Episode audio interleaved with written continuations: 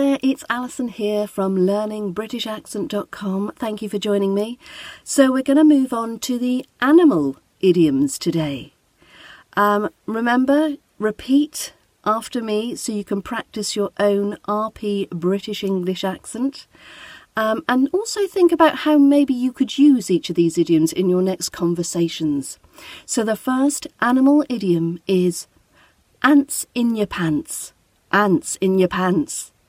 Now this is a saying that describes someone who is very fidgety, who can't stay still, or someone who perhaps is really excited about something.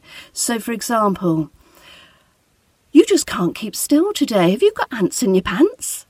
You just can't keep still today. Have you got ants in your pants? Or the kids really have ants in their pants today. I'm going to take them to the playground. The kids have ants in their pants today, so I'm going to take them to the playground. Now let's have a listen to how we're actually saying this phrase. Let's listen to the words individually.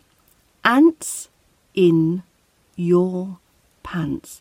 Now when we put it together as a phrase, we say ants in your pants. So we're linking all these individual words, so the boundary of each word is not so clear anymore. So we're losing the T sound of ant and it's running in to the in. Antsin. Antsin. So this gives it a smoother transition and makes it easier to say. Antsin. Now the second half, your pants, your pants. We say your pants, your pants. The your gets shortened to your. Ants in your pants, ants in your pants.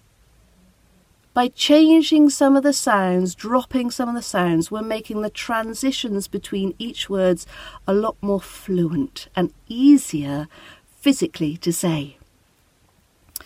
So that's ants in your pants. And our second idiom is cat got your tongue. Cat got your tongue. Now, you may use this phrase when someone is unusually quiet or has nothing to say, or you could use it to compel someone to speak. So you might hear someone say, "What's the matter, boy? Cat got your tongue? What's the matter, boy? Cat got your tongue? You're very quiet tonight. Cat got your tongue? You're very quiet tonight. Cat got your tongue?"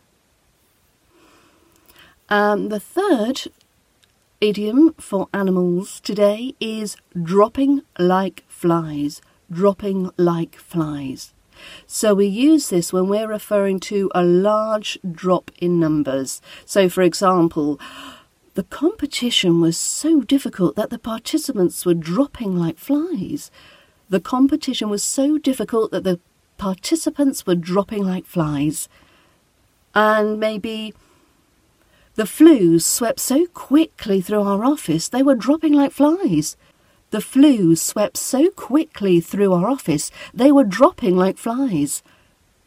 And our final idiom for animals is a popular one here in the UK, and that is raining cats and dogs. Raining cats and dogs. And this means to rain heavily, which is something it often does here in the UK. So if there's one idiom you'll need, it's this one. Now, naturally, you're going to use it when describing the weather. So you might hear examples like, "Oh, there's no way I'm going out now. It's raining cats and dogs." Or, "We had to leave the park earlier than expected as it started raining cats and dogs." So let's have a quick listen to how we're actually saying cats and dogs as a phrase. So when we speak in conversations, we tend to swallow some non-essential words like conjunctions, pronouns, prepositions, etc. So the and in cats and dogs is used as the weak form in conversation. So it becomes a n sound. So we say cats and dogs. Cats and dogs. So that's our animal idioms for today. Thank you very much for joining me, and hopefully you'll come back and see me again another day and we'll do some more idioms. Thanks ever so much. Bye bye.